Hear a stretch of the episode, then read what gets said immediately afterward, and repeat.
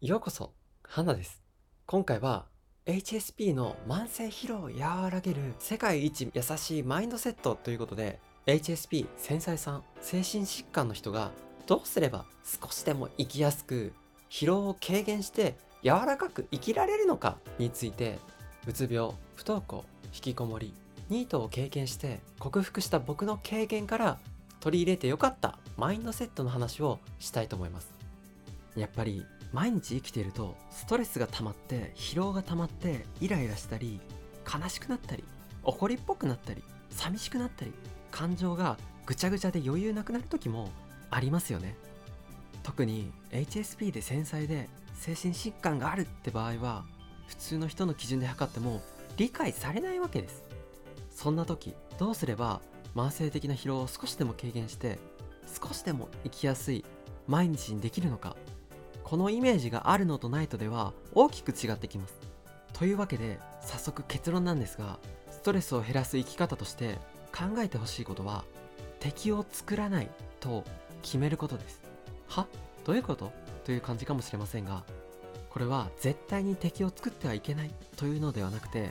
人生に敵を作らないと思って生きることで見えてくる毎日をいいとこ取りする利用するということです。だからよし敵を作らないで生きてみるか。今日から自分の敵なんて誰もいないんだ。そんなものはないんだ。って想像してみるんです。もちろん最初から思い込めるわけがないしできてもできなくてもいい。だけど敵を作らないと決めた瞬間から人に対して感じる感情が少しずつ変わってくるんですね。嫌なやつでも嫌いな人でもふとした時にあれ？こういういいところもあるんだなと今まで絶対に気づけなかったことに気づけたりする。これは私たちにある脳の機能潜在意識を利用したテクニックなんですが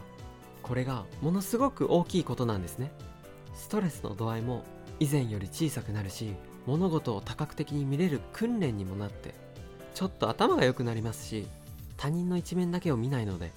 コミュニケーション能力も自然と勝手に上がります。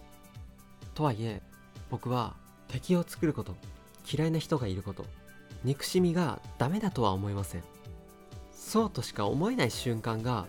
赤く燃え上がったメラメラした思いを無視できない時が人生にはあると思います。それは別に悪いことじゃない。そうやって人類も長い時間をかけて成長してきたわけです。どんな感情だって大切な自分の一部で体に刻まれた価値観です。それを抱きしめて生きるのも生きるために必要だったりする。だけど敵を作り続けること敵対する生き方というのは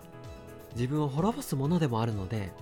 敵を作らないという生き方をしてもいい。そんな人生の選択肢もあるんだってことをどこか頭の片隅のさらに片隅でもいいので置いておいてください。まずは